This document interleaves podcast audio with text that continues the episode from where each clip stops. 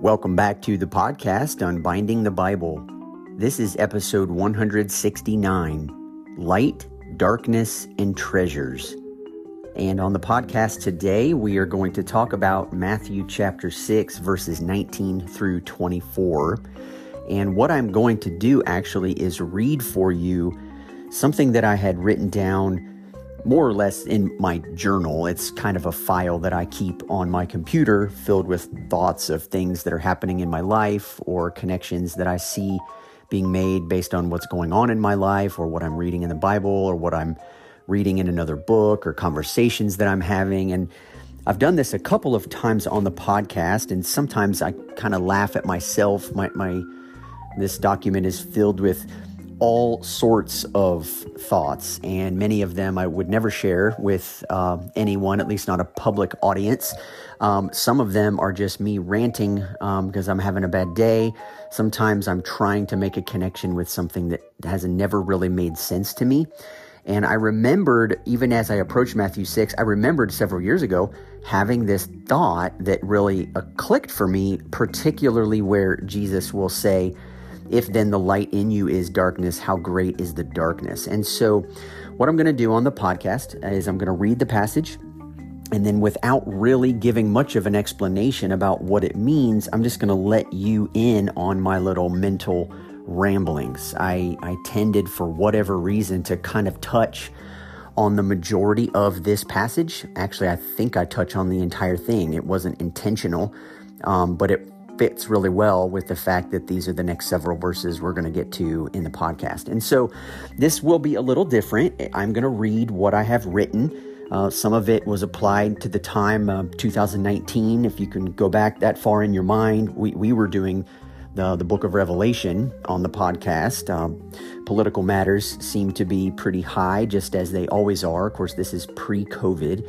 Um, but just uh, to, to be mindful, at least as, as my mind was going, I, I was always thinking of partisan politics. I was thinking of people who are closed off to hearing a new perspective. Uh, we kind of still have the same thing going on today.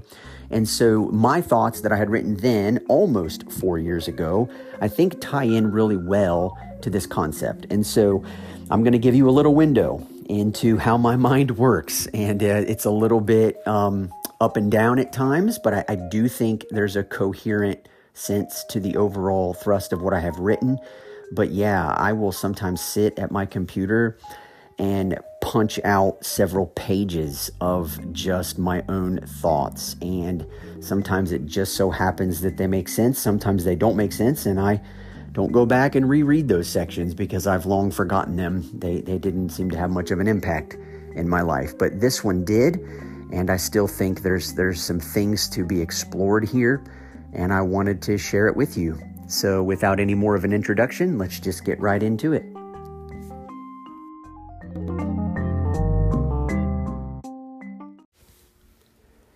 To begin this week's episode, allow me just to read Matthew 6 19 to 24. But before I do, how about that introduction music? I have never found that background music before until this week. And what a weird little rhythm and a beat that was. So I hope you enjoyed that. Um, I hope that wasn't too painful. And um, anyway, just thought I would comment about it because, you know, it's fun. So, hey, here we go Matthew 6 19 to 24. Do not lay up for yourselves treasures on earth where moth and rust destroy and where thieves break in and steal. But lay up for yourselves treasures in heaven, where neither moth nor rust destroys and where thieves do not break in and steal. For where your treasure is, there your heart will be also. The eye is the lamp of the body. So if your eye is healthy, your whole body will be full of light. But if your eye is bad, your whole body will be full of darkness. If then the light in you is darkness, how great is the darkness! No one can serve two masters, for either he will hate the one and love the other, or he will be devoted to the one and despise the other. You cannot serve God and money. Now, as I said in the introduction, I want to read for you a section from my journal that I wrote down on August the 8th of 2019. I was listening, I think, to a Tim Mackie sermon or maybe a podcast. I can't remember which. And as he was beginning, and as he often does, talking about Genesis 1 and Genesis 2, he was speaking about light and dark. And it got me thinking. And that's generally how this happens for my journal. I'm reading something, listening to something, talking to someone, and something clicks with me. And the best way for me to work out that connection is to write it down, type it out, whatever, that they're similar for me. And so I just remember jotting down a darkness versus light. And all of a sudden, several passages of scripture came to my mind, which again is, is oftentimes what happens with me. And the first one was that there are some passages in the Bible that say we were in darkness. So, for instance, um, in Matthew 4, um, there Matthew is quoting from the Old Testament when he says, you know, a people walking in darkness have seen a great light, and it's this this promise of this time when the Messiah is coming. But he's referring to the people who walk in darkness. So they were in dark. And and John 8, you know, Jesus says, I am the light of the world. Whoever follows me will not walk in darkness right? But we'll have the light of life. That, that, that's the way Jesus describes it. And so we as people were, or sometimes are, in darkness, right? But there are other passages in the New Testament that say we were darkness. not that we were in darkness, but that we were darkness. And Ephesians 5 is one of those.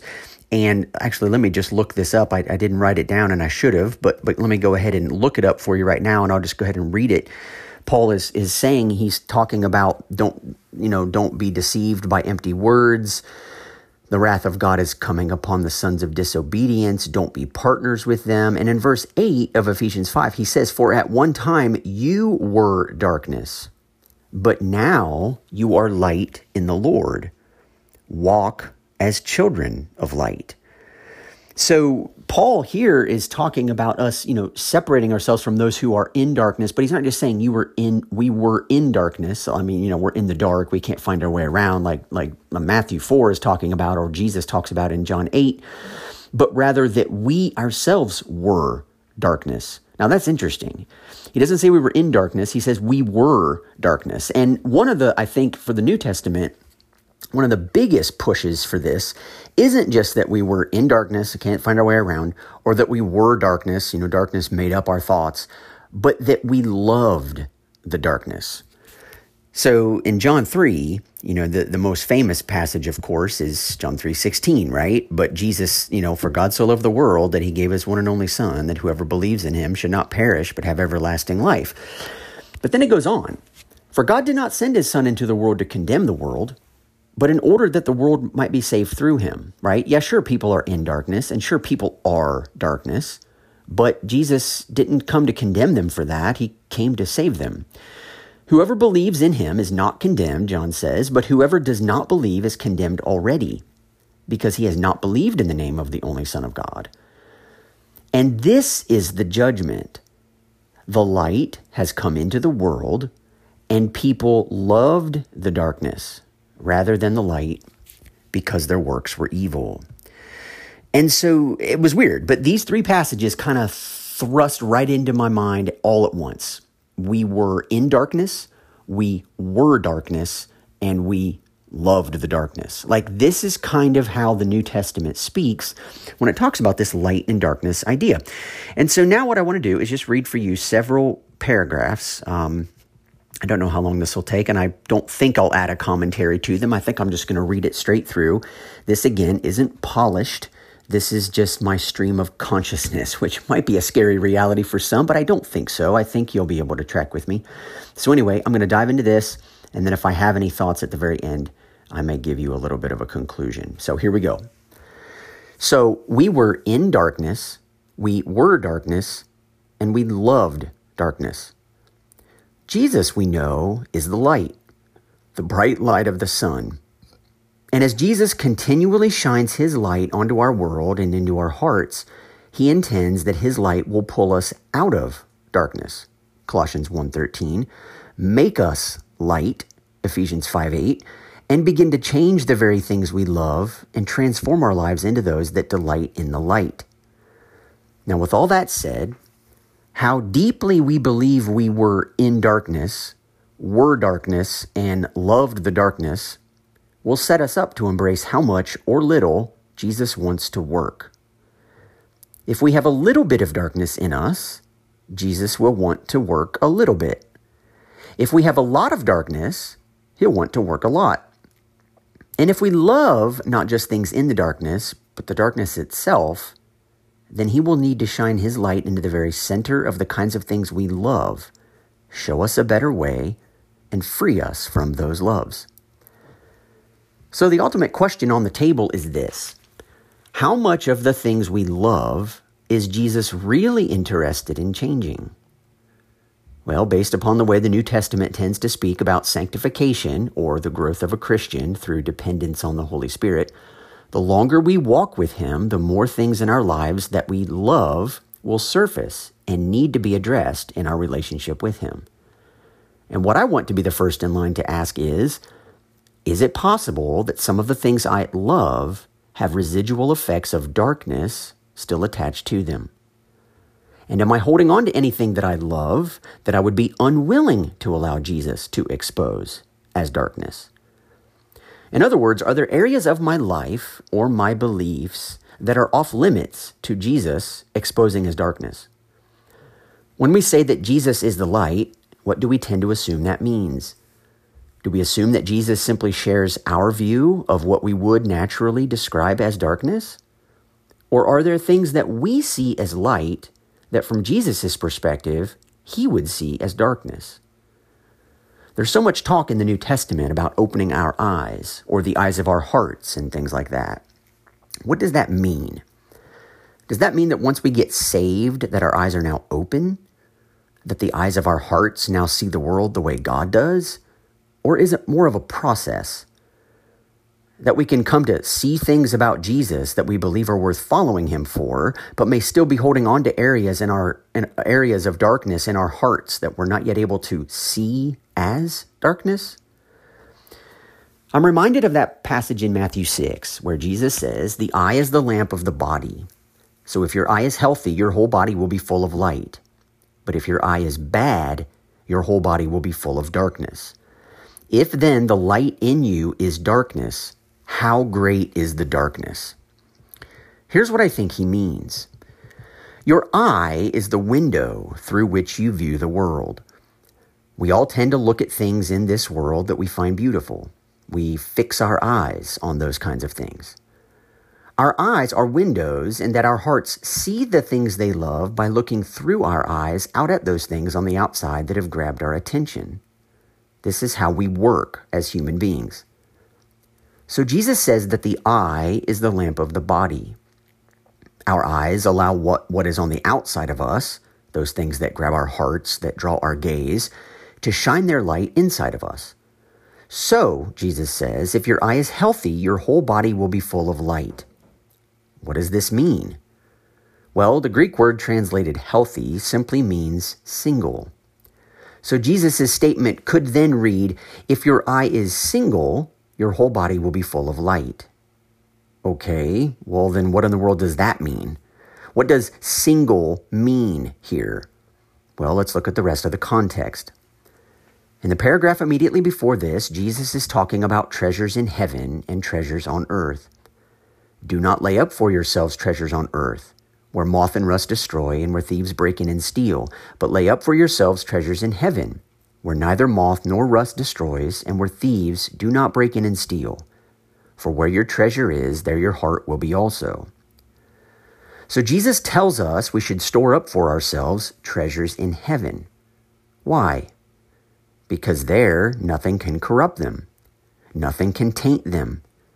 In that sense, if our entire life was fully invested in storing up treasures in heaven, then we would be living with a single eye all of our attention, all of our hopes, all of our loves, all of our expectations, all of our value, all of our treasures would be focused exclusively on heaven. Our eye, our heart, those things that we love, would be singularly focused. They would be focused on God and in heaven. Our eye would be single. And Jesus says that when that's the case, our whole body will be full of light. Why? Well, because God is light, and in him is no darkness at all. 1 John 1 5. If our eye is singularly focused on pure light, then pure light will fill our whole bodies. And if pure light fills our whole bodies, then we will, as Paul tells the Ephesians, walk as children of light. Ephesians 5 8. What a glorious reality that would be. How incredible would it be to be completely full of light? Nothing secret, nothing hidden, no agendas, no shame, no worry, no fear, all light, all the time. Now, how many of us actually experience this? How many people do you know experience the kind of life that is completely free from secrets, agendas, shame, or fear? I don't know very many. And the reason I don't is because our hearts tend to attach themselves to treasures on earth. Our eyes are actually drawn to many things in this world that harm us because we're too attached to them. And when they are taken away or destroyed, or they let us down, or they do not materialize the way we hoped they would, it leaves us feeling hurt, betrayed, angry, lonely, or insecure. We were not made to flourish by setting our hopes in treasures on earth. And so Jesus tells us not to do it. And many of us want to listen to Jesus. It's just at first, we're not quite sure how many of the things we are drawn to could rightly be labeled treasures on earth and which things could be labeled treasures in heaven. Many of our desires are a mixed bag of the two. Some of our desires are rooted in heavenly things, while others are still rooted in earthly things. Always being able to tell the difference is hard for most people. In fact, without Jesus' help, it would be impossible. Thankfully, though, we have Jesus' help. He says he's come to set the captives free. But of course, for Jesus to be able to offer his help to the captives, those who want his help need to admit that they are, in some sense, a captive. If that's you, and you want Jesus to help you sort through which desires of yours are rooted in heaven and which ones are rooted in the earth, then I've got good news for you. He will show you. And the way he wants to do that is for us to let go of all our desires. Sorry, were you hoping I was going to offer a simpler solution? One that wasn't quite so invasive? Well, while I can't do that, what Jesus actually offers is so much better. He simply wants us to stop deciding for ourselves which of our desires is rooted in heaven and which ones are rooted in the earth. And the reason he wants to do that is for the simple fact that we're not able to tell the difference by ourselves. The fact that we sometimes store up treasures for ourselves on earth and in other areas we store up treasures in heaven means that our eye is not yet single. We have our eyes looking in two directions, sometimes toward the earth and sometimes toward the heavens. And we don't know how to stop looking at one thing in order to start looking at another if we do not know which desires to stop looking at.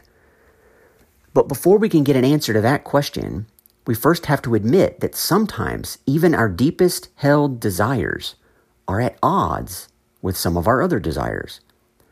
It's strange how this works, but it's true of every single one of us. We are simultaneously trying to store up for ourselves treasures on earth and treasures in heaven. And because we are, our eye, the lamp to our body, is not yet single. And if we do not receive Jesus' help, if we do not relinquish our hold on all of our desires and allow Jesus to tell us which ones are rooted in heaven and which ones are not, then it is possible that we will actually label our earthly treasures as heavenly ones and feel perfectly justified in continuing to value them. Remember, Jesus' hope for us isn't to stifle our desires, it's to allow our desires to flourish. And he knows that nothing kills desire more than when someone ruins the object of our desire, or when someone steals it, or when someone stomps on it, or when someone crushes it. So Jesus reminds us that when we store up treasures in heaven, none of that can ever happen. Our desires remain secure, safe, untouched by anyone or anything. No stealing, ruining, stomping, or crushing will ever happen to those desires because they are secure. They are rooted in a place that no one can touch. Now, why am I telling you all of this? Here's why. If the eye is the lamp of the body, and a single eye can make our whole body full of light, but our eyes aren't single, then some of what we are attached to, the treasures on earth that grip our hearts, is actually darkness, not light. If we are at all confused by whether our desires will produce darkness or light in us, then we need Jesus to tell us. We need Jesus to shine his light into our hearts to expose whatever darkness might still be in there. Because a very real danger exists at just this point. We may believe that we are receiving light into our bodies from the desires we find ourselves attached to, when in fact, we may be receiving darkness. And Jesus tells us, If then the light in you is darkness, how great is the darkness? You see, it is entirely possible to believe that what your heart is set on is light, and therefore label it as light. But if what your heart is set on, which you label light, is in fact darkness, how incredibly great is that darkness? Darkness that you think is light is the worst kind of darkness there is. Darkness that pretends to be light destroys everything. Treasures on earth that pretend to be treasures in heaven corrupt everything. Those caught in the grip of darkness, but think they walk in the light, are some of the most resistant people on the planet to having actual light shined on them. I didn't say this in my journal, but let me repeat that. Those caught in the grip of darkness but think they walk in the light are some of the most resistant people on the planet to having actual light shined on them. They are resistant because they cannot even see their own darkness. And they can't see it because they've already labeled it light. Now, does this mean that all of our desires are earthly? No, of course not. But are some of our desires earthly? Sure, they are whose desires aren't? Who among us wants to proudly declare that none of their desires are earthly? Who among us wants to stand up tall and declare to the world, I have a single eye, and it is singularly and only focused in the heavens? Come now. Are there ever blind spots in the views we have and the ways in which we choose to carry out those views in the real world? Is it really as simple as, I'm a Republican, or I'm a constitutionalist, or I'm a Democrat, or I'm an Anglican, or I'm a Lutheran, or I'm an American, or whatever. Is that the end of the discussion?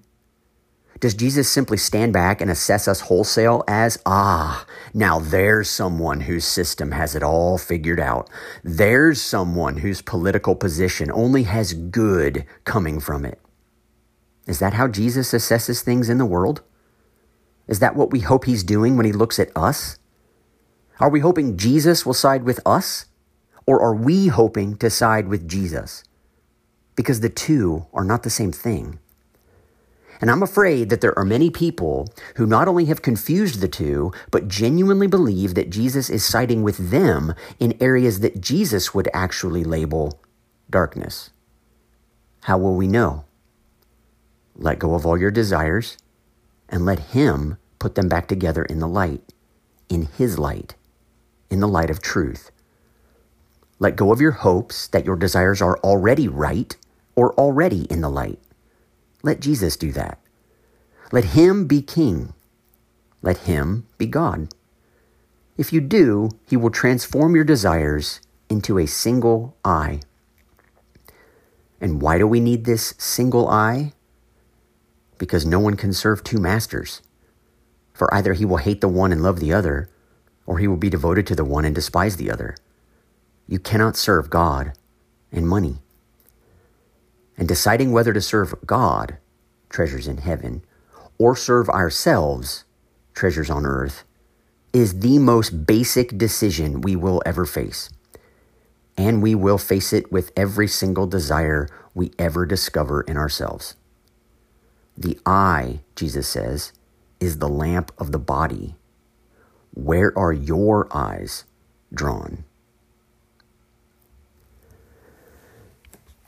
That's all we have for the podcast this week. That is the end of my journal entry. I am thankful for each of you. As I was reading this just now, I could sense the Spirit working through me, and I really hope that this podcast episode lands with some of you in an encouraging way. I do think that this gives us a bit of insight into how it is that we can see such resistance to the truth from people that we imagine ought to be really receptive to the truth.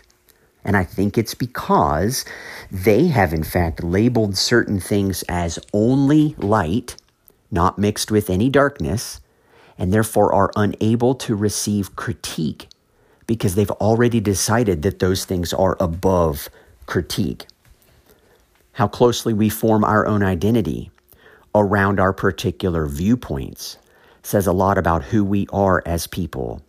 And I don't want any of you to form the identity that you come to understand and, and embrace about yourself from anything other than the fact that Jesus loves you as one of his creations. He loves you dearly. He desires to um, relate with you on a deep level, for you to open up to him fully. And his love for you will transcend any difficulty or challenge that you will ever face. So be, be grateful today and rejoice in the presence of Jesus. I hope you have a small community where you can share these things and be encouraged by one another in, in practical and intangible ways. Hopefully, this podcast community has formed a little bit of that for you, or at least given you topics to consider and ideas to discuss with those that you care about. So I'm thankful for each of you who listen, thankful for those who continue to support the podcast in whatever way, whether that's through monthly support or whether that's through leaving me a rating or a, re- a review, or some of you who have done all of the above. And I'm thankful for that, or for those of you who just tune in, and I'll never know your name or never know you've listened, but I hope you're encouraged by the podcast. So that's all we have for this week. I hope you have a fantastic next seven days and I'll talk to you next time.